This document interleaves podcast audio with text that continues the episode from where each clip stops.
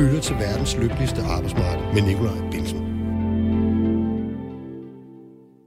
I sidste uge holdte statsministeren sin åbningstal i Folketinget, og det var samtidig startskud til en ny politisk sæson. En tale i en noget lysere tone, end vi har været vant til fra Mette Frederiksen, hvor ordet corona blev nævnt markant flere gange end ellers på det sidste, og på mange måder en tale, der ligefrem beskrev fremtiden med en vis optimisme. I dagens program dykker vi ned i, hvad hun faktisk sagde til danskerne. Hvad hun sagde direkte og mellem linjerne, og til tider måske sendte det, man kalder en prøveballon afsted. Men nok så væsentligt, hvad talte hun alt for lidt om, eller var decideret fraværende i åbningstalen? Vanen tro med fokus på emner, der relaterer sig til vores arbejdsmarked. Jeg har hørt både ændringer i måden, vi har skruet vores uddannelsessystem sammen på, fortsatte reformer, om end lidt anderledes af slagsen, end vi har været vant til, og så blev der malet et optimistisk billede af et fremtidigt Danmark, hvor familien kører på skovtur i elbiler, der ikke skal lades op hver time, gennem landskaber fyldt med vild natur og stærke virksomheder i horisonten, der eksporterer grønne løsninger til hele Europa, og et landbrug som det mest bæredygtige i hele verden. Men hvad hørte jeg ikke? Til at hjælpe mig med at rette det skarpe blik, har jeg et spændende panel af folk med, som befinder sig ret forskellige steder, både hvad angår deres politiske holdninger, såvel som hvad de tjener til dagen og vejen med. En akademisk projektleder i en non-profit organisation, en partner i virksomheden Science Job og investor i adskillige startups, samt en fængselsbetjent. Eller vi kunne også præsentere dem som en nuværende socialdemokratisk byrådskandidat, en tidligere konservativ folketingskandidat, og en tillidsrepræsentant for de ansatte, der beskæftiger sig med tuktuskandidater, der faktisk er lykkes med deres evre. Selv er jeg, så vidt jeg ved, ustraffet og ikke kandidat til noget som helst, men dog fortsat fællestillidsmand, 3F'er og offentlig ansat. Den næste times tid, direkte fra Radio 4's Københavner-studie, jeres vært. Velkommen til programmet.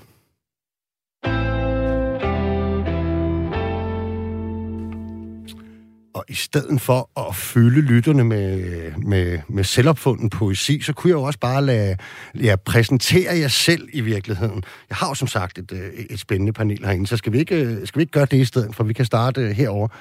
Jo, hej Nikolaj. Hej Lea, og du skal huske at snakke direkte ind i ja. mikrofonen. Du kan dreje den lidt i virkeligheden, tror jeg, hvis jeg det er nemmere for dig. Så må du bare råbe af mig, hvis det er. Ja. Det skal godt. Øh, jeg hedder Lea. Jeg er øh, projektleder i en grøn NGO, der hedder Nyt Europa, mm. hvor jeg til daglig arbejder med demokrati og ligestilling og bæredygtighed. Øh, og så stiller jeg op til borgerrepræsentationen i Københavns Kommune for Socialdemokratiet for, for første gang. Okay. Og så har vi en anden gæst her. Og mit navn, det er Lars Arne Christensen, og øh, jeg arbejder som det, der vil hedder Angel Investor. Jeg investerer i øh, startups og øh, har en stor interesse i øh, iværksætteri og og særligt uh, unge hold, der, der gerne vil ud og e- erobre verden med, med alle de nye agendaer inden for digitalisering ja. og, og, og den grønne omstilling. Og så nævnte jeg jo det med, at du var, det var i hvert fald dig, der var den tidligere øh, folketingskandidat. Det er korrekt. Jeg var opstillet til øh, valget i, øh, i 19 i, i Nordsjælland, og, øh, og jeg regner med, at jeg også er opstillet, når vi går til valg igen en gang. Det er ikke på øh, plads endnu? Det er ikke på plads endnu, så det er jo selvfølgelig ah. meget spændende, men øh, der er jo fremgang i meningsmålingen for det konservative folkeparti, så må du... ikke der er en valgkreds der også. Ja, nu får du i hvert fald noget taletid i radioen, kan man sige. Det kan jo øh, selvfølgelig også hjælpe dig lidt på vej. Husk, du kan skrive ind til programmet, hvis du har en kommentar til statsministerens åbningstal, eller et spørgsmål til mig og mine gæster. Send en sms til 1424 i sms'en skal du skrive R4, og så din besked efter et mellemrum. Min sidste gæst, det er Henning Mørk. Han skulle øvrigt være med på en, en telefon et eller andet sted på Sjælland. Genopfrisk lige, øh, hvor det er på Sjælland, Henning, og, og hvem du i øvrigt er. Jeg sidder nede på områdekontoret i Ringsted, og jeg er fællestillidsmand for fængselsbetjentene på Sjælland. Ja, og hvordan er det nu? Hvad, hvad, hvad dækker Sjælland over for nogle... Nævn lige nogle fængsler, Øh, så kan det være, at vi kender ja. dem fra Olsenbanden. Jamen, fængslerne er jo Vester, ja. og det er Storstrøm, og det er Jyderup, det er Nykøbing Sjælland, og så er det alle resthusene i de store provinsbyer, Klamborg, Holbæk, Slagelse, Roskilde, Ringsted, Næstved, Nykøbing Falster. Okay. Man har været så smart at lukke dem i Nakskov og, og Majbo, så eller smart. Det var det jo ikke kortsigtet øh, regneakstænkning, som gjorde, at man øh, hvad hedder det, øh, lukkede nogle fængselspladser, man havde brug for. Jeg kan høre, du er allerede godt på vej med at tale om, hvad der ikke blev nævnt i, i, i statsministerens åbningstale, Henning. Og det var jo min tanke, at lidt senere, så får I hver lige øh, lidt tid til at, øh, at nævne, hvad I synes, der manglede i talen. Men allerførst, så er der et par emner, jeg synes, vi skal tale om, som der faktisk blev øh, nævnt i talen. Og, og bare lige indledningsvis. Og lad os starte med dig, Henning, nu jeg stadig har dig på telefonen. Hvad, hvad, hvad synes du så om åbningstalen, eller hvad du har hørt om den?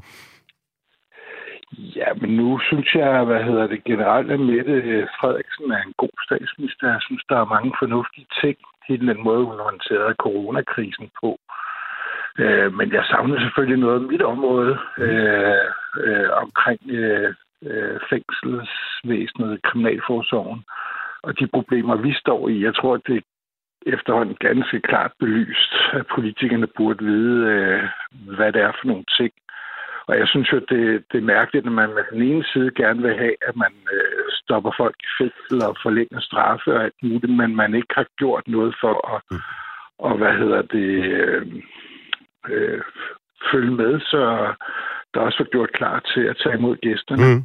Okay, altså Henning er, Henning er brandvarm og vil, og, og vil, vil rigtig gerne snakke om det, der ikke var i talen. Vi prøver lige at høre øh, Lea, om hun har et bud på, på det, der blev nævnt i talen. Som, øh, hvad, hvad synes du sådan overordnet om Det er jo, det er jo dejligt at være socialdemokrat for tiden, ikke? Og ja. det var en smuk, smuk tale, som der næsten ramte reg på bingopladen for mig. Af. Altså klima, uddannelse, arbejdsmarked. Og så som øh, københavner socialdemokrat, så er jeg også mm. helt vildt glad for det her med det københavnske boligmarked, som fyldte i ret stor del af talen faktisk. Det her med de 22.000 øh, nye øh, almindelige boliger, som vi skal have skabt, ikke? så, så man øh, ikke får ulighed i Københavns gader og stræder.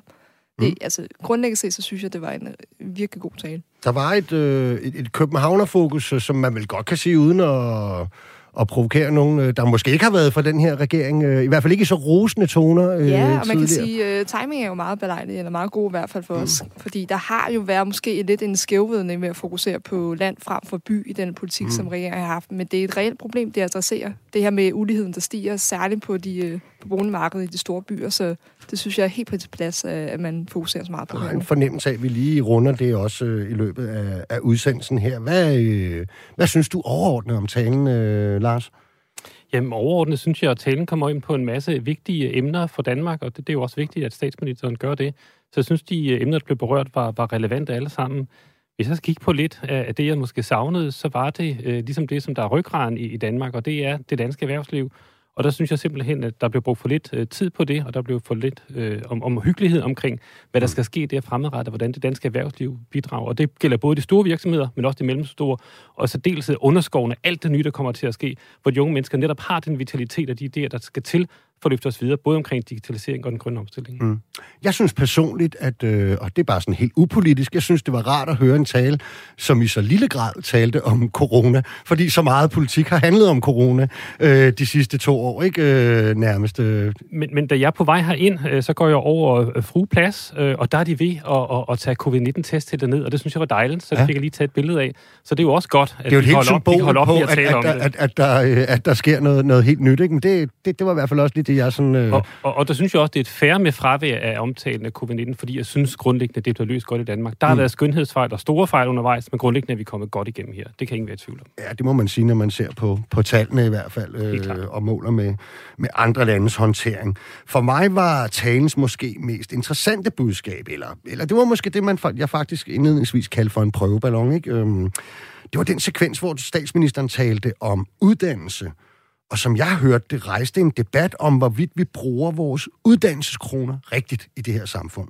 Og det var jo sådan, nævnte hun, at godt 99 procent af alle uddannelsesmidler i dag, de bruges på uddannelse af danskere, før de har ramt arbejdsmarkedet. Altså i starten af vores liv, kunne man vel godt sådan lidt øh, populært kalde det. Ikke? Og den sidste meget lille del, den bruges så på uddannelse senere i livet.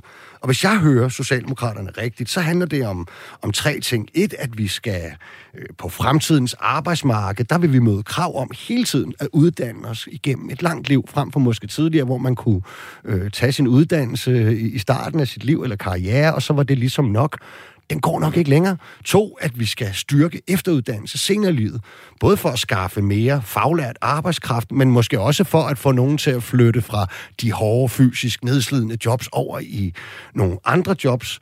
Og så måske bare i det hele taget gøre det, hvad kan man sige, øh, det er vel et slags retfærdighedsprincip, som, øh, som den her regering dyrker meget, som måske handler om, at man, øh, man mener, der bruges mange uddannelseskroner og meget taletid i debatten på gymnasier og universiteter, Øhm, hvorimod folk, der går igennem et langt arbejdsliv med en meget, meget begrænset andel af de øh, uddannelsesmidler, vi bruger, øh, dem, dem taler vi ikke så meget om. Øhm, og måske skal der ske en ændring der. Men øh, det kan være, at du kan gøre os det klogere, Lea. Du er jo faktisk Socialdemokraten i, ja. erklæret i, øh, i selskabet. Ja, erklæret. Så har jeg jo også en skum, skum baggrund fra den øh, akademiske fagforening, Dansk Magisterforening, ja. hvor jeg var studenterforkvinde tidligere. Og vi kunne jo også se, også fra vores medlemmer, så var det her med efter- og videreuddannelse, det var noget, som vi i højere og højere grad kunne se, at der er brug for på arbejdsmarkedet. Fordi arbejdsmarkedet ændrer sig jo også sindssygt hurtigt for tiden. Vi skal hele tiden omsætte os, vi skal være øh, mere klar på de digitale opgaver, der kommer til at ligge fremadrettet. Vi kommer til at skifte øh, arbejdspladser ofte og ofte gennem vores liv. I gamle dage, så blev du ansat et sted, og så kunne du arbejde der mm. til den dag, du gik ud af arbejdsmarkedet. Ja. Og sådan er det jo ikke i dag længere. Men noget af det, som jeg synes, der var rigtig, rigtig interessant, så hun tog fat på, det var netop det her store problem, vi også ser for de unge mennesker, der kommer ud af folkeskolen. Og faktisk op til hver 6. verden kan læse, regne eller skrive. Øhm, og der, hvor jeg kommer fra, så synes jeg faktisk måske, at det er det aller, aller, aller største problem, vi har i dag. Fordi det kan godt være, at vi snakker rigtig meget omkring dimittenssatsen og overproduktion af akademikere, men det store problem på arbejdsmarkedet, det store problem med uddannelsessystemet, er jo netop dem, vi ikke får løftet videre. Mm. Det er den kæmpe overproduktion af ufaglærte, som vi står i dag, og ikke kan hjælpe ind øh, på arbejdsmarkedet, fordi de ikke får kompetencegivende uddannelser. Mm. Hvad tænker du, Lars? Jamen, jeg tænker, at vi i gamle dage havde noget, der hed mesterlærer, øh, hvor man som, øh, som, som lærling, som ung person, gik, gik i lære hos nogen, der var kyndigere end en selv. Og det har der været god tradition for at gøre inden for de håndværksmæssige fag, og det, det, det er vi på en eller anden måde kommet lidt væk fra, mm. og det kan jeg måske synes er synd. Det jeg ser nu med, med de unge mennesker, som jeg arbejder sammen med, det er nogen, der er gode til nogle helt nye temaer. De er for eksempel gode til øh, influencer marketing, eller de er gode til at arbejde med den grønne omstilling og mm. plantebaseret kost for eksempel. Mm. Men det er ikke noget, man decideret kan uddanne sig indenfor.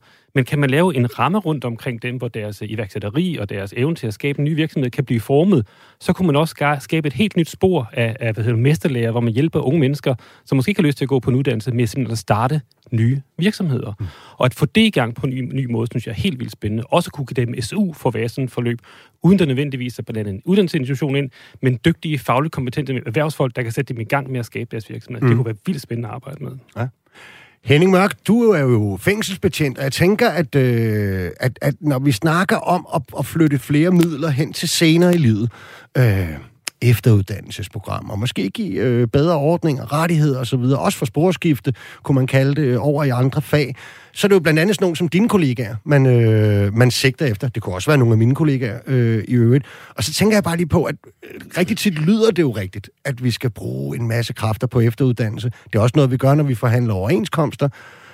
Men vi må vel også være ærlige, nu kan du svare for dig selv, Henning, lige om lidt, men vi må også være ærlige og sige, at øh, det er ikke altid, at vores kollegaer er lige med på den dagsorden. Det er ikke altid, at lysten til efteruddannelse øh, er så, så stor endda for kollegaer, der har rundet de 40. Eller hvordan oplever du det? Ja, det kan jeg da godt genkende til, men så vil jeg også øh, så komme med den undskyldning og så sige, at jeg synes, det vi bliver præsenteret for, altså nu kan jeg jo mest snakke om mit eget område, men jeg har da snuser til forskellige AMO-kurser, og det er jo netop AMO-kurser. Det er jo fuldstændig øh, helt målrettet på, at du skal kunne tage et pølsekursus mm. øh, og kunne gå ud i, øh, i noget produktionsvirksomhed, der laver mm. fødevarer, eller du kan tage et truckkørekort.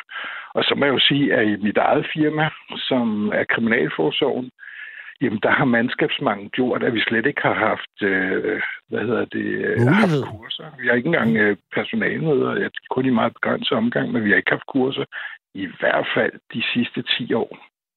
Mm. Et enkelt har jeg haft, det kan låse op til fremtiden, hvor de forsøgte at give os det samme, som de giver de nye kollegaer, der startede. Ikke? Og det er ikke, fordi det skal handle om kriminalforsorgen, men jeg synes, det er et meget godt eksempel på, mm at det, man bliver tilbudt, når man er nede på bunden af samfundet, hvis man kan kalde os det, øh, og det synes jeg, at vi er, når vi er, hvad hedder det, øh, faglærte og ufaglærte. Mm. Øh, debatten, og det kan jeg jo også høre på, på mine to øh, medgæster her, at, at det er på et, et andet niveau. Men jeg er helt enig i, at den, den største katastrofe øh, i Danmark, det er, at det er en... Øh, at der er så næsten en tredjedel, der går ud uden at få en uddannelse, mm. uden at kunne læse og skrive ordentligt. Så jeg synes, det er super fedt, at man begynder at kigge på det øh, med den vinkel og ligesom sige, hvad skal der til for at få løftet øh, mm. os alle sammen, og man udnytter den arbejdskraft, der rent faktisk er i Danmark. Mm. Så og det, det, det skal faktisk sige, så nu nævnte jeg, at du fik jo til at lyde som om, at der er ingen lyst til efteruddannelse osv., og, og det holder nogle steder, men, men et af de steder, hvor der for eksempel er en, en, en, en stor succes, det er for eksempel med målrettet indsatser over for ordblinde og lave kurser på, og særligt hvis de kan tage kurserne på virksomheden, så er der stor lyst øh, til at gøre det. Øhm, så det er jo sådan meget interessant sådan at adressere. Jeg tænker på, Lea, altså hele det her... Øh, fordi at en, en, en del af, den, af parken nedenunder i det, det her uddannelsesnak, det er jo også det der reformspor, og i det der reformspor, der bliver der jo givet nogle højere dagpenge øh, til sådan nogen, var jeg lige ved at sige, som mig, øh, der har været øh, et stykke tid øh, på arbejdsmarkedet, eller lang tid faktisk, hvis jeg skulle blive arbejdsløs, og dem, der skal betale gildet, det er jo så den her dimensionssats, mm. ikke? Øh, og, og, og samtidig, du er jo i virkeligheden også den her, du er jo københavner, akademiker, øh, du er sikkert imod, at man ændrer på dimensionssatsen, ikke?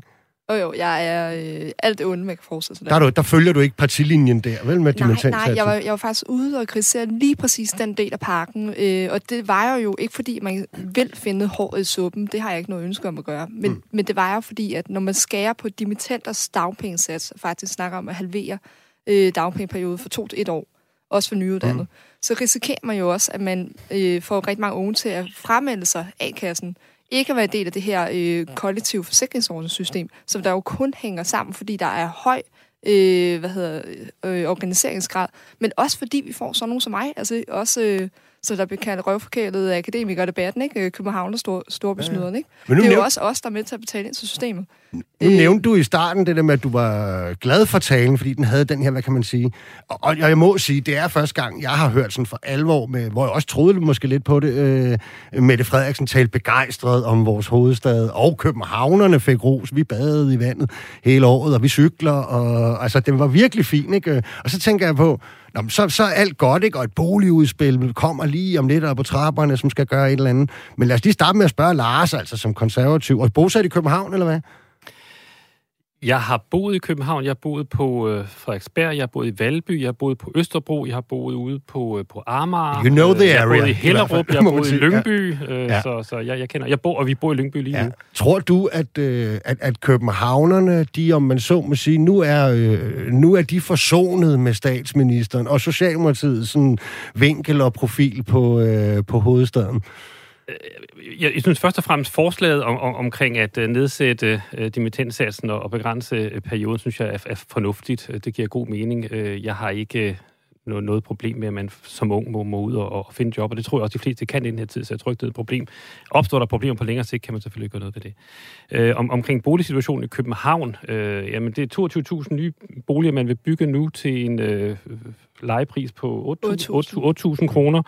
Uh, sidst man prøvede noget lignende, der var det 5.000 for 5.000, der blev bygget i alt 48 mm. boliger, som den i dag den dag i dag står ude i det, det hedder. Men kan de have større muskler nu, når det er en regering, der indfører det? Ja, altså man kan jo selvfølgelig... Uh, Kåre Dybvad er jo en, en, en stærk, uh, hvad hedder det nu, også... Ideolog. Ideolog på, på den socialdemokratiske side, og, og har nogle idéer, der eventuelt kan bære det igennem. Jeg tror ikke, der er nogen, der har noget imod, at der kommer 22.000 bygninger af den art i København, men om det kan lade sig gøre, det, det, det er så den anden side af sagen. Jeg tror faktisk, de 22.000 er i, i de større byer i landet. Altså, det er ikke kun København. Jeg tror faktisk, at det, det er et tal, der dækker ja, men, øh, de større byer. Men, men, men selv det, øh, det, det må vi jo se, om kan lade sig mm. gøre. Altså, det er jo en...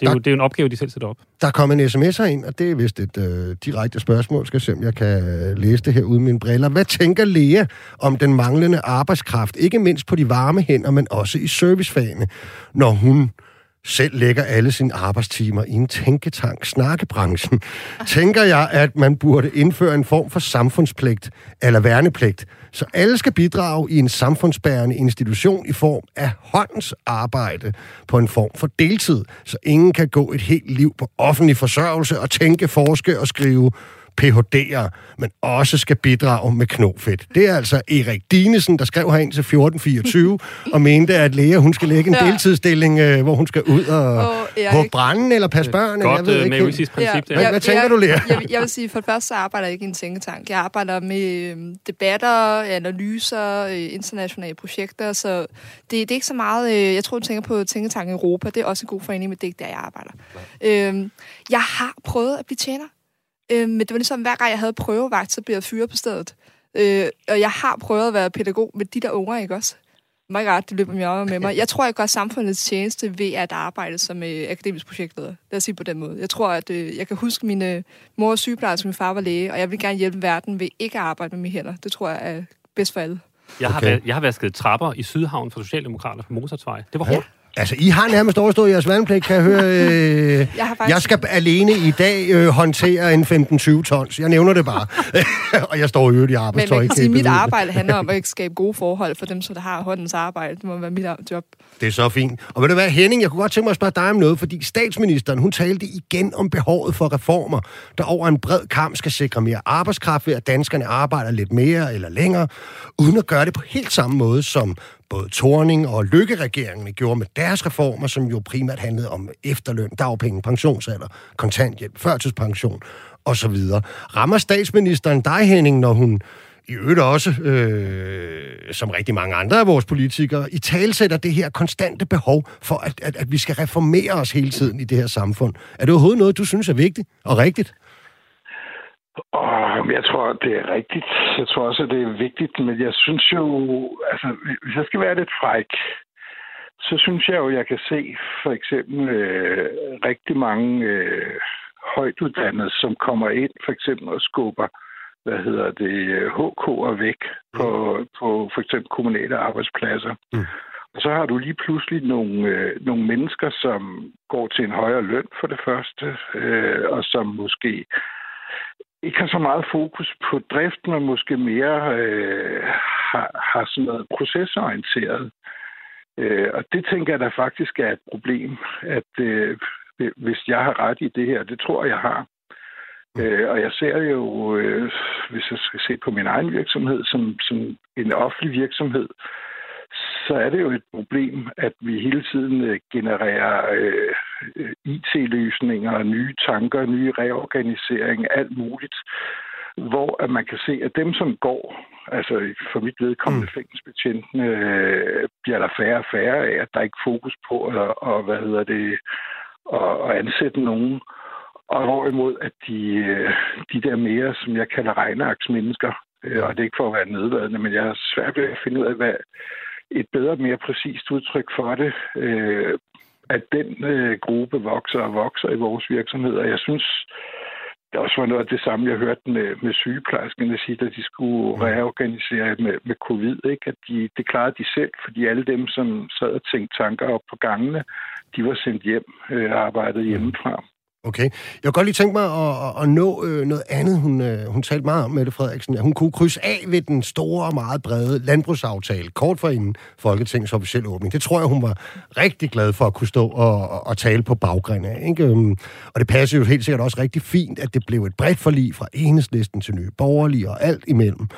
Det gjorde så også, at hun kunne holde den her, hvad kan man sige, sådan meget fremtidsoptimistiske del af sin tale, hvor Danmark var malet grønt og bæredygtigt. Øhm, hvad tænker I om øh, det her element? Du var begejstret, Lea. Øh, Ja, det var jeg. Altså, det, det er jo historisk, at man formår at lave så bred en, en klimaaftale, og det er jo også nødvendigt, hvis vi skal sikre, at det skal vare mere i de her 10 år, hvor vi jo så kommer til at sidde i regering. Ikke? Det skal jo mm. også vare de næste 20-60 år, hvor skal implementeres.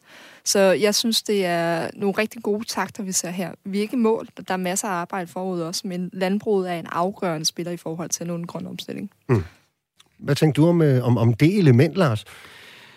Ja, jeg, jeg er enig med Lea i, at landbruget er en, en afgørende faktor, men på en eller anden måde har det også været sådan en... Øh, på nu brugt Excel-sprog, en uh, Key Performance Indicator, der er blevet, hvad hedder det nu, har stået og blinket uh, ildrødt i, i, i rigtig mange år og i virkeligheden også rigtig mange årtier. Mm. Uh, vi er jo endt i en situation, hvor, hvor 60 procent af det danske, uh, af Danmark simpelthen er landbrugsareal. Og vi er også nået i en situation, hvor, hvor de habitater, hvor, hvor fugle og, og humlebier kan være, er, er, er nede på omkring 5 procent, og det er kun Holland, hvor der er et mindre areal i, i, i hele Europa. Så man kan også sige, at uh, nu er det Socialdemokratiet, der, der har, har frontet den her fællesaftale, men det er jo et område, hvor vi har, har fejlet i årtier øh, samtlige regeringer, og simpelthen ikke set, at vi har været nede i en glidebane, der, der er mm. helt skæv. Og det er det, der har med, med, med naturen at gøre, hvor, hvor vi jo så gerne skulle køre ud, og man kan i virkeligheden jo selv gå i gang personligt på mm. initiativ, men hvis man ikke har råd til at købe en elbil, hvis det er i overkanten, kan man begynde at overveje en hybridbil. Og man kan også kigge på den grønne omstilling selv og sige, at hvis vi ikke har har mulighed for, for måske at, at, at blive vegetar, så kan man skære ned på kødet. Så der er også mange i virkeligheden personlige ting, som man allerede kan gøre. Og der synes jeg lidt i, i, i talen, at det ender med at blive for strukturelt, hvor man også godt kan sige til den enkelte borger, der er rent faktisk noget, vi mm. individuelt kan gøre allerede i dag. Også for at sikre, at, at, at, at vi kommer bedre på plads som nation.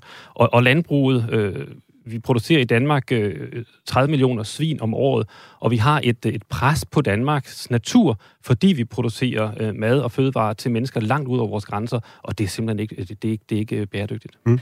Jeg tror bare, øh, i forhold til det, du siger, noget af det, som jeg godt kunne lide ved talen, det var, at det blev så lidt strukturelt. Altså, det blev meget øh, det her, den grønne omstilling i hverdagen, når familien tager bilen og kører på ferie, mm. når man sætter sig rundt omkring spisebordet og vælger den grønne måltid.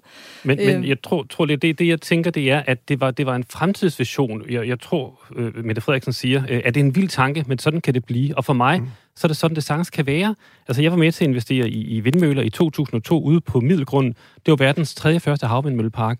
Der har været så mange ting, man kunne gøre i så mange år. Jeg har kørt elbil siden 2015, og jeg er hverken frelst eller noget som mm. helst. Jeg har bare gjort de ting, jeg mente var oplagt fornuftige. Det har stået og blinket for os i så mange år, og først nu kommer folk og siger, åh oh, Lars nu er der gang i den grønne bølge, hvor jeg bare ryster på hovedet.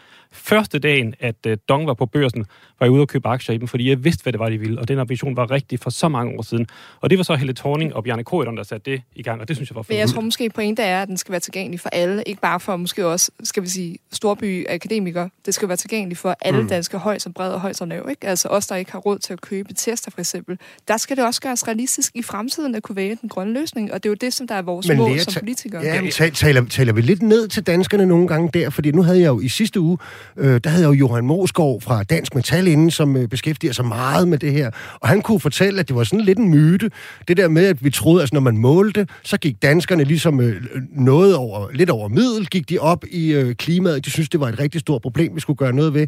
Og i Østeuropa var det lidt under middel. Altså, så stor afstand var der faktisk ikke, hvor vi lidt godt kan have en forestilling. Og har vi måske lidt det samme herhjemme, at nå, men i Sønderjylland er man skide ligeglade med, med klimaet. Hvorfor skulle de være det? De går vel også op i... Øh, altså, vi, vi dyrker måske lidt den der. Det er bare det, jeg fisker efter. Ja, jeg tror måske, der er... Modsætning. Øhm. Der er måske reelt generationsforskel. Ja, det kunne der være. Ja, ja. Ja, der kan sagtens være en generationsforskel. Nu går jeg ud fra, at jeg er lidt ældre end dig, læge og så videre. Ikke? Og, og jeg har bare arbejdet med det her felt øh, ideologisk i, i rigtig mange år. Og når jeg siger, at jeg har investeret i, i, i havvindmøllepakken Middelgrund i 2002, for mange år det siden efterhånden. Mm. Vi er vel op på en, på en ja, 18-19 år. Ikke? Det er ja. rigtig mange år, ikke? Og det har ikke været noget mysterium undervejs at vi har haft brug for, for ren energi. Det har, ikke ja. været, det har været kendt allerede, hvis vi går tilbage til, til Brundtland-rapporten, der ligger endnu tidligere. Det er ikke noget mysterium, det her. Folk har bare ikke interesseret sig for det. Mm. Og nu kommer regningen, så jeg er glad for, at man er blevet enige, og jeg synes, det er flot, at der er blevet frontet en fælles aftale, og alle mulige ære kredit til, til alle de partier og statsminister, der der frontet det. Det er bare inde i mit hoved. Meget sent, det kommer. Ja. Du lytter til verdens lykkeligste arbejdsmarked med Nikolaj Bensen direkte fra frokostpausen. Måske lidt før, måske lidt efter. Jeg fik kottet øh, læge af det før. Det er fordi, vi skal lidt videre. Du har altså stadig stillet ind på Radio 4, og vi har fortsat besøg studie af investor, partner og tidligere folketingskandidat for de konservative, Lars Arne Christensen, nuværende kandidat til Københavns Borgerrepræsentation, samt projektleder i Nyt Europa, Lea Fridberg, og sidst men ikke mindst, fængselsbetjent og tillidsrepræsentant for de sjællandske af slagsen, Henning Mørk, med på en telefon. Du kan ikke ringe herind, men det er muligt at skrive. Send en sms til 1424, skriv R4, og så din besked efter et mellemrum. I den første del af programmet talte vi meget om, hvad statsministeren sagde i sin åbningstale i tirsdags, naturligvis med vægt på arbejdsmarkedsrelaterede emner. Resten af programmet skal handle lidt mere om, hvad hun måske ikke sagde så meget om.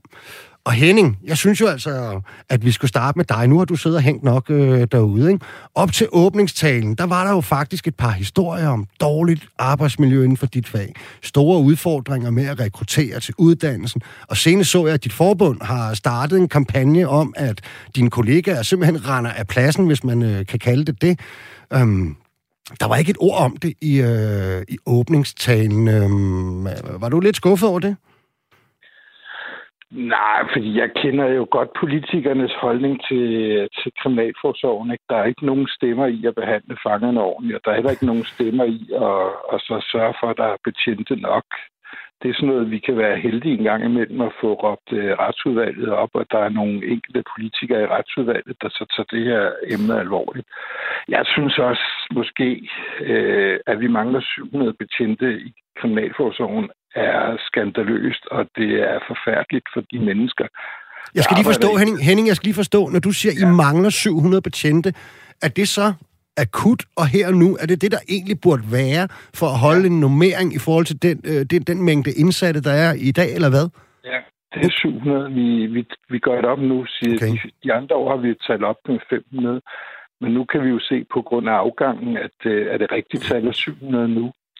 Og jeg, jeg synes jo, det er et kæmpe problem for os. Øh, og, og jeg har da også set, øh, at statsministeren har været ude at besøge Hersted Vesterfængsel og har omtalt øh, problemet og har på, på sin Instagram-profil har, har sagt, at nu håber hun, at Folketingets partier mm. vil levere et eller andet. Jeg synes ikke nødvendigvis en øh, tale, som også handler om øh, øh, om store ting og fremtidsvisioner, at der skal man komme ind på, på, øh, på, på kriminalforsorgens problemer. Det, det er nok småtterier i den store sammenhæng. Eller, også, eller også, Henning, at det måske, undskyld, jeg siger det, din faggruppes problem, fordi jeg har da hørt åbningstaler før, der handlede om skolelærer, der handlede om pædagoger, der handlede om selvstændige, eller som handlede om sygeplejersker. Dem nævnte hun sjovt nok ikke noget om den her gang. Det var der nok en grund til, ikke? Men, men, ja. men hvorfor er det, at din faggruppe, der er dine kollegaer alligevel har øh, til synligheden lidt sværere ved at sætte jer selv på dagsordenen. Alle danskere er jo nærmest enige om, at øh, det vi kunne kalde for øh, undskyld med ordet, altså rigtige politibetjente, der er danskerne jo enige om, at dem kan der nærmest ikke blive nok af, og de får øgede bevillinger hele tiden, og hvis der ikke er nok af dem, så bliver der i hvert fald gjort noget, og lavet store øh, øh, fællesmøder om det, det ene og det andet sted. Ikke? Altså, hvad, hvad er forklaringen på, at I har så svært ved at øh, dels at råbe, hvad kan man sige, øh, øh, både danskerne og politikerne op, men også at veksle det til øh, noget konkret handling på området? Jamen, jeg, jeg, jeg tror, det ligger i, at øh, politiet kan jo gå ud og gøre sig synlige mm. ved at, hvad hedder det, øh, ja, det at køre nogle patruljebiler ud. De kan også køre ud til indbrud, eller så kan der være en, øh, hvad hedder det, en, en borger, der står og fortæller, at politiet ikke kommer ud til et indbrud. Og så har du øh, straks tre-fire mm. politikere inde i Folketinget, som går ud og siger, at vi skal også være tough ja, on crime, og vi skal ikke også... Hvorimod alle danskere vil tænke, at jeg vil da hellere bruge en milliard på øh, børnehaver mm. og, og de ældre. Det, det vil jeg da også selv, hvis jeg kunne vælge, hvis man kan sige det på den måde. Men det er bare virkeligheden. Altså, og hvor vi så står og siger, jamen, det her det er et alvorligt samfundsmæssigt problem. Du kan ikke bare låse dem inde, øh, smide nøglen væk, eller ja. sætte dem over på en ø, skære hænderne af dem, øh, indføre sharia-lovgivning eller eller andet. Det er mennesker, og de skal ud igen på den anden side. Ja. Og det er derfor, jeg synes, det er vigtigt for os, at vi får, får råbt op. Ikke? Øh, men jeg synes jo, når jeg sidder og kigger på det som offentlig ansat, og kigger på andre øh, hvad hedder det, faggrupper, så er det jo den samme øh, kamp med, der mangler varme hænder, man tror, man kan rationalisere sig ud af alting. Øh, og det har man også tænkt, at man kunne øh, i kriminalforsorgen. Okay. Så spærer vi bare fangen ind i 12 timer, ikke? Ja. Lad mig lige få de andre ind her engang, øh, Lars, du har markeret. Ja, øh, Henning, det er jo dig, der er eksperten på det her felt, så, så jeg har måske lidt, lidt et spørgsmål til dig. Øh, jeg, jeg tænker, at øh, det, at folk ikke kommer tilbage i fængsel igen på et tidspunkt, det vil jo være, være rigtig godt. Øh, og der tror jeg da helt bestemt, at øh, hvis man ligesom sådan fra Kriminalforsorgens øh, side kunne komme op med nogle initiativer, der ligesom kunne kunne skabe en, en, en, en sådan virkning, så, så tror jeg da at måske, man havde, havde god taletid. Nu er det jo ikke mig, der er ekspert på feltet, og jeg ved selvfølgelig, der er kloge folk, der arbejder med det, men der tænker jeg da umiddelbart, at øh, hvis vi kan undgå, at folk kommer tilbage igen, så vil det være meget interesseret i, i, mm. i det. Det var, det var den ene del. Så har jeg noteret noget andet noget. Det var, da jeg sad og kiggede lidt og forberedte mig her til i dag, så så jeg, at der findes noget, der hedder Nelson Mandela-konventionen, øh, som ligesom giver en begrænsning for, hvor lang tid man må frihedsberøve folk i fængslet isolationsmæssigt. Der kan jeg se, at, øh, at vi i Danmark ligger i en, i, en, i en ende, hvor vi egentlig ikke burde i forhold til konventionen. Har du nogen kommentar til det? Hvorfor det er ind sådan? Henning?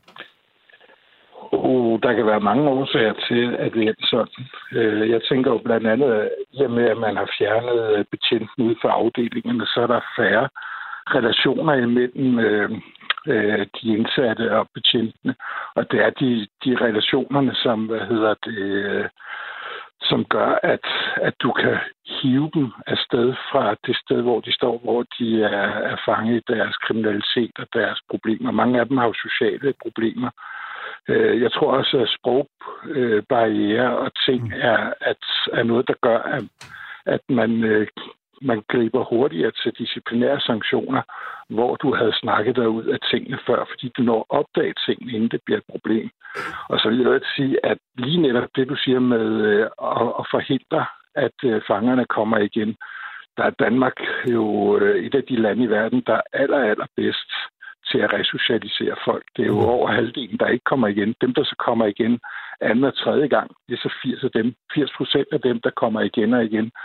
Så det, vi laver i øjeblikket, er jo faktisk at fra at have en kriminalforsorg i verdensklasse, til at vi har et eller andet uh, discountprodukt, hvor vi lige så godt kunne uh, lave grise eller chokoladepastiller eller et eller andet, fordi det, det har intet at gøre med at få hivet folk væk fra deres kriminalitet. Okay. Lea? Du har jo fuldstændig ret, Henning. Altså, det er jo forfærdeligt, det der sker på området, når man ikke har mandskab nok til at løfte opgaverne. Man kan sige lige præcis, Kriminalforsorgen blev faktisk nævnt af statsministeren i åbningstale, hvor hun nævnte det her med, at mantraet i alt for lang tid har handlet om at spare penge og optimere. Øhm, og det er jo også derfor, man går ind og foreslår en ny velfærdslov, hvor man faktisk sikrer, at pengene følger med, når der kommer flere øh, ældre eller indsatte, eller brug for flere hænder i systemet. Og det er jo netop den udvikling, så skal vi på vej hen imod. Vi skal jo væk fra den udvikling, der har været i det offentlige, hvor man har fået flere og flere opgaver og færre og færre ressourcer, fordi man har troet, man kunne øh, omprioritere, så det jo kan med fine ord, så ud af problemerne med at effektivisere. Så det, det er helt rigtigt, du nævner det her øh, område. Jeg, jeg tror også, at politisk set, så kommer det til at være en større bevågenhed, håber jeg på, så vi også kan få løftet opgaven. Okay, Henning, lige her til sidst i din, øh, i din blog, hvad hedder det? Nu, nu taler jeg bare til dig som, du ved, fagforeningsmand til fagforeningsmand, ikke? Når folk ja. forsvinder fra et fag, så, så er det jo rigtig ofte, fordi at enten er arbejdsmiljøet simpelthen for dårligt, øh, eller også så kan du få noget bedre et andet sted. Og så plejer man jo at kigge lidt på, hvad med lønnen for eksempel, og så videre. Ikke? Øhm, nu er der jo lige nedsat en øh, lønstrukturkomité til at kigge på hele det her spørgsmål øh, inden for det offentlige, og jeg kunne godt frygte lidt, at det ikke er fængselsbetjente, der øh, ender med at være vinderne af, af, af det på den anden side. Hvad tænker du selv om? Som fællestillidsmand også om, øh, om hele spørgsmålet om arbejdsmiljø og løn som mulighed for at kunne rekruttere flere til faget på uddannelsen, men også at fastholde de øh, kollegaer, der, der altså åbenbart i alt for stor stil øh, finder noget, øh, noget andet at lave. Jamen, der, der er ingen tvivl om, for eksempel hvis du tager et Storstrøm fængsel, der er det jo den mest øh, katastrofale udflytning af statslige arbejdspladser, hvor du tager et fængsel inde på øh, Albertslund, flytter mm. ned til Nørre Alslev og mister over halvdelen af personalet. Ikke? Det er jo katastrofalt, at man gør det. Men det er rigtigt, lønnen er, er afgørende for, om man kan rekruttere. Jeg tror, at selve arbejdet vil altid tiltrække nogen, fordi det er, det er lidt anderledes at, at være fængselsbetjent og arbejde med de ting. Det er også et hårdt øh, arbejde, men det, det tiltrækker også nogen, at man kan gøre en forskel, og man øh, har den der uforudsigelighed, og man har muligheden for at arbejde med mennesker, sådan populært sagt. Ja. Men løn under uddannelse og, og et eller andet øh, øh, fastholdelsestillæg. Altså, fordi det gør man jo for at få læger til at mm. operere på Haderslev sygehus, så betaler man dem. Så må man også smide noget i kassen for okay. at, at have nogen til at passe. Og så er jeg jo ikke så nervøs for, at vi ikke skulle få øh, råbt op i øh, den der lønstrukturkommission. Det er, okay. jeg tror faktisk, at vi vil. Nå, det er jeg glad for at høre. Nu skal vi, øh, Lars har lige en kort bemærkning. Forhåbentlig ikke et spørgsmål, Nej, vi skal også lidt videre. Ja, ja. hvis vi lige tager den socialliberale hat på, øh, så har vi jo inden for sygehusvæsenet jo også øh, hvad hedder det nu, sygeplejersker, der bliver engageret ind på konsulentvilkår. Vi har også private øh, sygehuse. Ja, man kunne jo også mm. tænke ud i, at kunne man opfinde i Danmark noget med, med at, at kunne hyre dem ind på konsulentvilkår, de er fængselsbetjente, eller, eller have privatdrevne øh, fængsler. Okay. Lea Fridberg, ja. vi skal over til dig. Du var faktisk en af dem, som var med til at tage initiativ til den den her tværpolitiske bevægelse af unge kvinder, som ville sætte krænkelser i det politiske liv på dagsordenen, og som hed En blandt os. Ikke? Det er korrekt, ikke? Ja. Tag os lige tilbage. Hvad var, det, hvad var det, I startede op dengang? Jamen, det er jo lidt over i år siden nu, øh, at man øh, på baggrund af Sofie Lindes opråb startede en, øh, en øh, tsunami, som det blev kaldt, mod sexisme i dansk politik. Der var der nogle rigtig seje kvinder øh, fra Venstre, fra Radikale og fra Socialdemokratiet. Øh, Maria Nærmest Kulme, fra alle steder, ikke? Alle steder, ja. som der gik sammen og sagde, at man ville sætte stopper for den her sexistiske kultur, som man oplevede, der var i dansk politik. Mm. Okay, det var så øh, dengang. Nu mm. er der jo så gået et år, og så har jeg jo læst mig frem til, at øh, du har skrevet en kronik sammen med netop Maria Gudme, som du nævnte før. Der var en af de andre initiativtagere ja, til det her. Og regionsrådskandidat i øh, Regionsråds, Så fik vi gjort øh, reklame for en regionsrådskandidat, også det glimrende. Øhm, men der, der laver de ligesom et fokusskifte, som jeg kan læse mig frem til, hvor at nu, nu skal vi lige lidt væk fra det politiske liv og over til arbejdsmarkedet og arbejdsgivernes ansvar osv. Prøv ja, lige at tage os igennem kronikken kort. Vi har jo gjort rigtig meget på det politiske område. Partierne har begyndt at få øh, lavet en masse regler for, hvordan man skal behandle hinanden. Der er de her advokatordninger. Vi begynder at finde nogle løsninger. Det skal jo ikke kun være os, som der har adgang til mikrofon, som journalister og politikere, der løber med dagsordenen. Mm. Så det, som mig og Maria har plæderet for, det er, at vi får lavet en uh, MeToo uh, trepartsaftale, som der rent faktisk hjælper hele arbejdsmarkedet, som vil mm. sikre, at der er trygge arbejdspladser fra øh, køkkenassistenter, pædagoger og sygeplejersker, øh, men for den så skyld også advokater. Så der er brug for at lave nogle løsninger, som blandt andet det her objektive arbejdsgiveransvar, som mm. vi kender det fra England af. Det betyder, at arbejdsgiverne skal have mere ansvar for at sikre, at der er en sund kultur på arbejdspladsen. Fordi hvor politikerne har fået smæk i debatten, og hvor man har fået peget fingre af nogle enkelte personer, så mangler vi stadigvæk at sige til arbejdsgiverne, det er faktisk jer, der har det øverste ansvar på alle de her arbejdspladser, hvor vi stadigvæk i dag ved, at alt for mange bliver udsat for grænseoverskridende adfærd. Så derfor retter vi pin mod arbejdsgiveren og siger, nu er det på tide. Jeg prøver lige at forklare kort, fordi du, du har jo øh, objektivt, øh, ind, jeg tror, at nogen kalder det indirekte også, ikke? Øh, objektivt arbejdsgiveransvar, meget teknisk. Og, øh, fagbevægelsens hovedorganisation går sådan set ind for det. Mm. Øh, det gør arbejdsgiverne sjovt nok ikke. Øh, prøv, prøv lige at forklare sådan i praksis, hvad det ville betyde. Ja, man kan sige, at det forpligter arbejdsgiveren til at gå ind og lave præventive øh, tiltag. Mm. Det vil sige, før problemet opstår, så har man lavet nogle politikker. Man har en øh, måske festpolitik, man har en øh, adfærdspolitik. Man går ind og siger fra starten af, hvad reglerne er for samspillet på arbejdspladsen. Og så skal man vise, hvis der kommer en sag, at man har taget nogle skridt for at sige, hvad, hvad, øh, hvad hedder det, øh, opførelsen på arbejdspladsen skal være. Hvis ikke man kan gøre det, så er man altså også øh, øh, forpligtet okay. til at skulle betale noget af det her øh, erstatning, hvis der kommer en øh, sexisme-sag på arbejdspladsen. Mm. Altså, Lars, øh, festpolitik, adfærdspolitik, øh, hvordan lyder det i, øh, i din Vi har det personligt fint med det. Øh, jeg synes, det, det lyder øh, 2021-agtigt. Øh, jeg var rystet over den seneste sag, der kom frem omkring Danbred, hvor det var på mm. øverste niveau, simpelthen i ledelsen, at en direktør ikke havde kunne opføre sig ordentligt. Det var noget totalt svineri. Og det var helt utroligt, at det først kunne blive rettet op på det fra bestyrelsens side, da det kom i, hvad hedder det nu, i dagbladene. Og, og jeg kan simpelthen ikke se, at der skulle være noget problem med, øh, med at indføre de her øh, forholdsregler, som, som lige foreslår. Så kan man måske spørge sig selv omkring, øh, hvilke virksomhedsstørrelser, der skal udsættes for, for det her, hvor man ligesom skal slå til hende. At det kan måske være svært at, at, at, at være meget formelle i, i mindre virksomheder. Det gør ikke, at det er mindre vigtigt, mm. men man skal måske lige prøve at se, hvilke, ja. hvilke besværligheder man nedkalder over hvilke typer virksomheder. Mm. Ja, man kan sige, det var faktisk også den sag, der gjorde, at vi, øh, vi skrev den her klumme. Øh, med det, som vi desværre har set, også når den International Labour Organization, ILO, har været ude med deres MeToo-konvention, så har det netop været DA desværre som en af de eneste organisationer, der ikke har skrevet under på det. Hvorfor har de ikke det?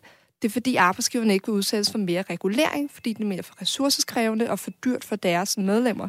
Og det er bare tid, der bare løber fra det. Ja, men... Vi er i en helt ny tid nu, og det er tid, at arbejdsgiverne, ligesom politikerne, ligesom alle andre, også begynder at tage ansvar for det her område. Mm. Men jeg, jeg tror, for, for meget regulering, det er sådan et, et, et, et trylleord, som man, man gerne sender afsted, men man ligesom bliver konkret og siger, hvad er det for en regulering, om vi taler om lige præcis her, øh, og om de eksempler, som vi nu har været igennem, både med den bølge, som Sofie Linde sætter i gang, og det, der senest er sket hos uh, Danbred, så tror jeg også på en måde, at jorden er, er gødet for, at man kan komme igennem med, med de her idéer på en eller anden form i en eller anden type af virksomheder.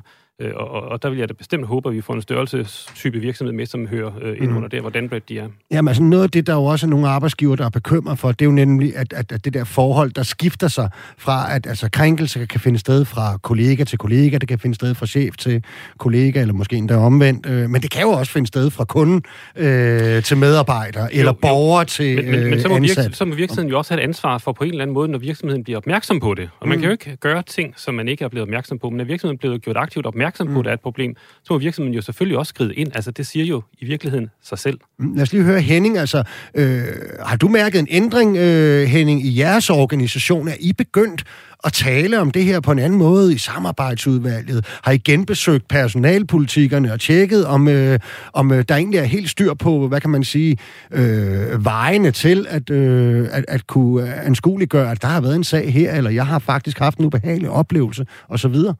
Har MeToo spillet en rolle?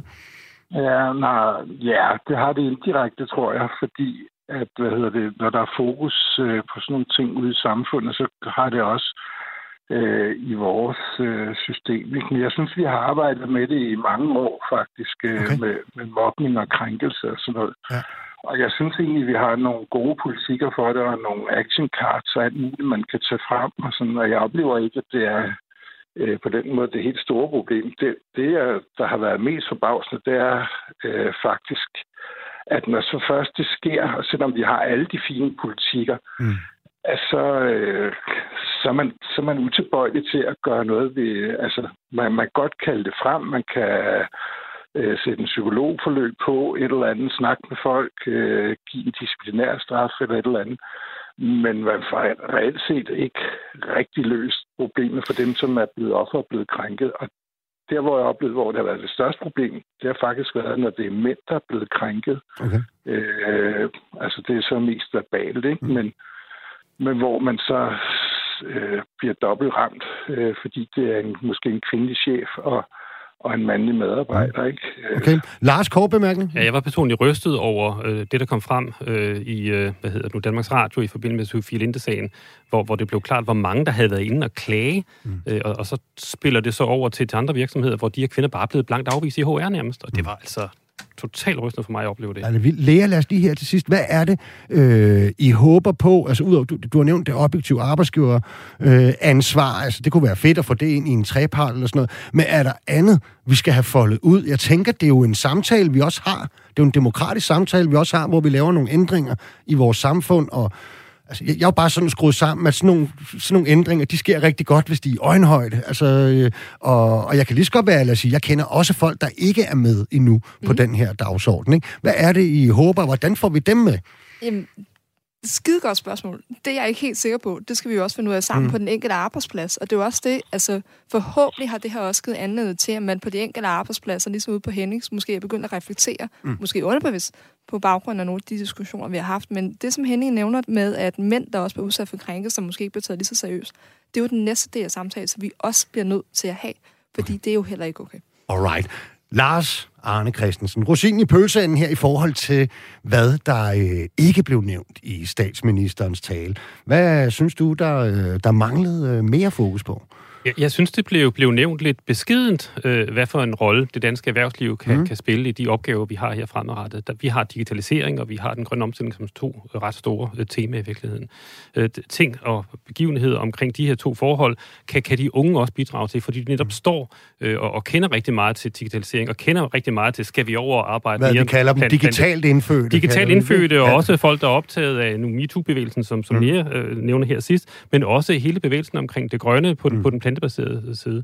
Der er en masse nye virksomheder, der vil komme ud af det her, og de nye virksomheder vil blive skabt af de unge mennesker. Så derfor er det også vigtigt at tappe ind i den foretagsomhed og den iværksætteri, øh, der ligger nede i, i den unge generation. Og der synes jeg, at vi i Danmark er for dårlige til at skabe gode rammer for, for særligt okay. de, de, de unge iværksættere, få dem til at komme rigtig godt i gang. Vi plejer jo ellers at sige, at, at, at øh, og, og bliver endda tit kåret af diverse erhvervsmagasiner, sådan internationalt set, at, at Danmark faktisk er, nogle gange måske lidt modsat hvad vi går og siger til hinanden, men altså Danmark er faktisk et ret godt sted at drive business, og i øvrigt også at starte business. Men hvad er det, du, du, du mener mangler her i forhold til at øh, for eksempel at, at fremelske flere af, af, af den type øh, iværksættere, som, som kan hjælpe os med, med, med de her ting? Jeg har selv været med til at skabe to innovationsklynger i Danmark. Mm. Jeg har været med til at skabe det, der hedder Copenhagen FinTech, og jeg har været med til at skabe det, der hedder Project Denmark, hvor jeg sidder bestyrelsen for begge to i de, de første sæsoner, hvor de kom i gang.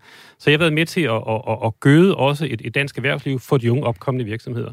Jeg kan også godt se de problemer, de unge mennesker har med det. Så når jeg går ud og siger, at måske skulle vi også tænke på, at det med at skabe nye virksomheder i virkeligheden uddannelse i sig selv, mm. det er ikke noget, man kan uddanne sig i nogen steder. Så når jeg starter øh, indledningsvis her med at sige, at måske skulle vi kigge på en mesterlærer for virksomheds, uh, unge virksomheds uh, startere, mm. så, som kunne være SU-berettiget og havde de rigtige mentorer uh, koblet på sig. Spændende så en helt ny måde at, at, at skabe et, et dansk erhvervsliv på. Så kan man også sige, at skal vi kunne putte penge i dem, så har vi heldigvis fået Vækstfonden med. Det er jo meget nyt. Vi har fået Vækstfonden med, som nu arbejder øh, benhårdt også mod de her startups, men så har vi også de private investorer, som skal gå ind og tage risiko først for mm. at få de her virksomheder i gang. Og der kunne man også kigge på de forhold, der gør det bedre også for, for, for lidt mindre investorer at komme Hvad med alle de store arbejdsmarkedspensionskasser, som mig og mine kollegaer ejer øh, i virkeligheden og smider alle? Er de risikovillige nok? Er der noget der, der det, skal... Det begynder, det begynder så småt at komme med. Okay. Altså, de vil typisk gå med i, i, i nogle fonde, som arbejder med det, vi kalder, mm. vi kan kalde dem venturefonde. Så er der nogle lidt større venturefonde, fond, der begynder at komme i Danmark nu, for de så går med ind og tager en andel og putter nogle penge ind i det. De vil sjældent gå ind og investere direkte, det bliver for småt for dem, mm. og det er også fair nok. Men vi begynder at få en struktur, den struktur skal vi, skal vi værne om, men jeg mener også, at den struktur er et våben for os, så et aktivt, godt måde, måde øh, hvorpå vi i Danmark kan skabe hele den her nye undergrund af virksomheder, som kan blive rigtig store. Og der synes jeg, at i Danmark er mange af de store virksomheder, vi har, de har jo 100 år på banen og så videre. Vi har mm. brug og vi har mulighed nu for i den her tid at skabe en helt ny generation af store virksomheder, som vi kan glæde os over om 50 år. Okay, var der, var der for lidt fokus på, på, på, på både den del, specifikke del af erhvervslivet, eller på erhvervslivet generelt og deres rammer i, øh, i åbningstagen? Det ved jeg faktisk ikke, men jeg synes, altså der blev talt en del om at skaffe for eksempel de hænder, der er brug for mm. på, på arbejdsmarkedet. Jeg tror, min, min helt spontane reaktion på det, du siger der, det er jo, at ja, vi skal støtte flere unge i erhvervs, øh, hvad hedder, unge erhvervscenter. Øh, Men puha, det virker også sådan lidt øh, igen, som at de unge kommer ind og skal fikse klimaet, skal ordne digitalisering, skal lave det plantebaserede. Jeg, jeg får endnu en to-do-liste i hovedet som ung egentlig her, og så bliver jeg bare sådan lidt træt, fordi hvis jeg egentlig skulle nævne noget, jeg Men jeg synes... hører jo Lars sige, at de faktisk er rigtig dygtige. Ja, ja, ja, jeg, jeg tror faktisk, at vi skal, skal anerkende uh, de unge. Altså, jeg er, en, jeg er en stor fan af Greta Thunberg, for eksempel. Mm. Yes. Ikke at jeg nødvendigvis er alt enige med hende i alt, hvad hun siger, men den energi, der kommer mm. ud fra hende, den her omsætningsparathed. Mm. Og der, der tror jeg bare, at, at vi må bare erkende som, som en, en generation, der ikke ligger øh, dernede, hvor Greta Thunberg er, at vi har måske en rolle i forhold til at sørge for, at de kan folde det ud, og mm. vi har en, en, en rolle i at sørge for at kanalisere midlerne derhen. Det betyder ikke, at det fratager os fra et ansvar, men det ansvar, vi har, det er måske at sørge for, at deres idéer kan virkelig gøre sig. Mm. Og det betyder så ikke, at jeg skal sidde som investor og investere ned i nogle folk med en specifik idé, men måske mere se på, hvad tænker I, hvor skal vi hen, og så støtte det. Så det er mere det, jeg byder ind med her. Jeg, jeg er egentlig uenig. Jeg synes altid, at investering i uddannelse øh, og unge er en rigtig god idé. Øh, jeg tror bare, hvis jeg skulle have nævnt noget, som jeg også gerne ville have haft i talen, så skulle netop være fokus på de unge med psykisk sårbarhed, stress, angst, mm. depression. Øhm, og jeg tror, der er sindssygt meget potentiale i ungdom, der går uforløst, fordi vi ikke er dygtige nok til at løbe en, en ting er rammevilkår, øh, Lars. Noget andet er vel også, at, øh, og, og i øvrigt især i forhold til den grønne omstilling, det er vel også øh, måske i virkeligheden en øget satsning på, på forskning inden for det her felt, ikke? som jo også vil gavne øh, startups og erhvervslivet. Ikke? Jeg har selv øh, tre uddannelser, og jeg er en stor fan af forskning. For mig der er det meget sådan øh, eliten, der ender med at lave mm. forskning, og, og den skal selvfølgelig have det midler, der skal til, og det synes jeg også, vi er, vi er gode til i Danmark. Der er måske lige det spring, der hedder at komme fra forskning ned til at få det, få det nyttegjort, der mm. måske nogle gange kan have været lidt svært for os i Danmark, men der begynder også at være nogle tegn på, at vi kan få penge til de her øh, store øh, forskningsbaserede startups. Og, og så lige omkring øh, Leas kommentar med psykisk sårbare, så viser det sig faktisk, at øh, folk, der er psykisk sårbare, de dør 20 år før øh, folk i gennemsnit dør i Danmark som er, er en alder på 82, som faktisk var det gennemsnit, vi havde øh, under, under covid-19. Så der er rigtig meget grund til at lave en indsats for, for psykisk mm. Og man kan sige, at i forhold til uddannelse og forskning, så bliver det jo rent faktisk investeret. Det er jo ja. dejligt nyt, der bliver jo investeret i uddannelse og i forskning. Jeg tror, der er en million, der var også blevet afsat til forskning der. Der bliver også afsat midler til, til den grønne omstilling og til forskning i det. Så det er jo faktisk endnu et positivt afkast af ja. den nye regering. Lad os lige høre Lars her til sidst, at øh, det her fokus på de manglende hænder i erhvervslivet. Var du helt tilfreds med, med det, der blev rundet der? Og der er jo også lige kommet en, en trepart, som måske ikke er så konkret, eller hvad? Altså, jeg er jo ikke bekymret for at få udenlandske arbejdskraft til, til Danmark med de rette kvalifikationer, og, og jeg synes jo også, at, øh, at det her oplæg, det begynder at, at nærme sig noget, som, som Helle Thorning og, og Bjarne Korten kunne, kunne have smedet øh, med, med, øh, med, med, med den måde, vi nu får, får folk i, i, i gang på. Jeg er selvfølgelig bekymret for, at man har taget alle, alle, alle der hedder Arne ud af arbejdsstyrke, ikke mindst fordi jeg sidder ellers Arne. Men, øh, men, men, men så kan vi forhåbentlig få nogle flere hænder med på den led. Men at få folk ind udefra, både fra Europa, men også længere fra, med de rigtige kvalifikationer, mener jeg, det er det, vi skal gøre. Ja, Henning, Henning ultrakort, var der nok fokus på erhvervslivet i åbningsdagen?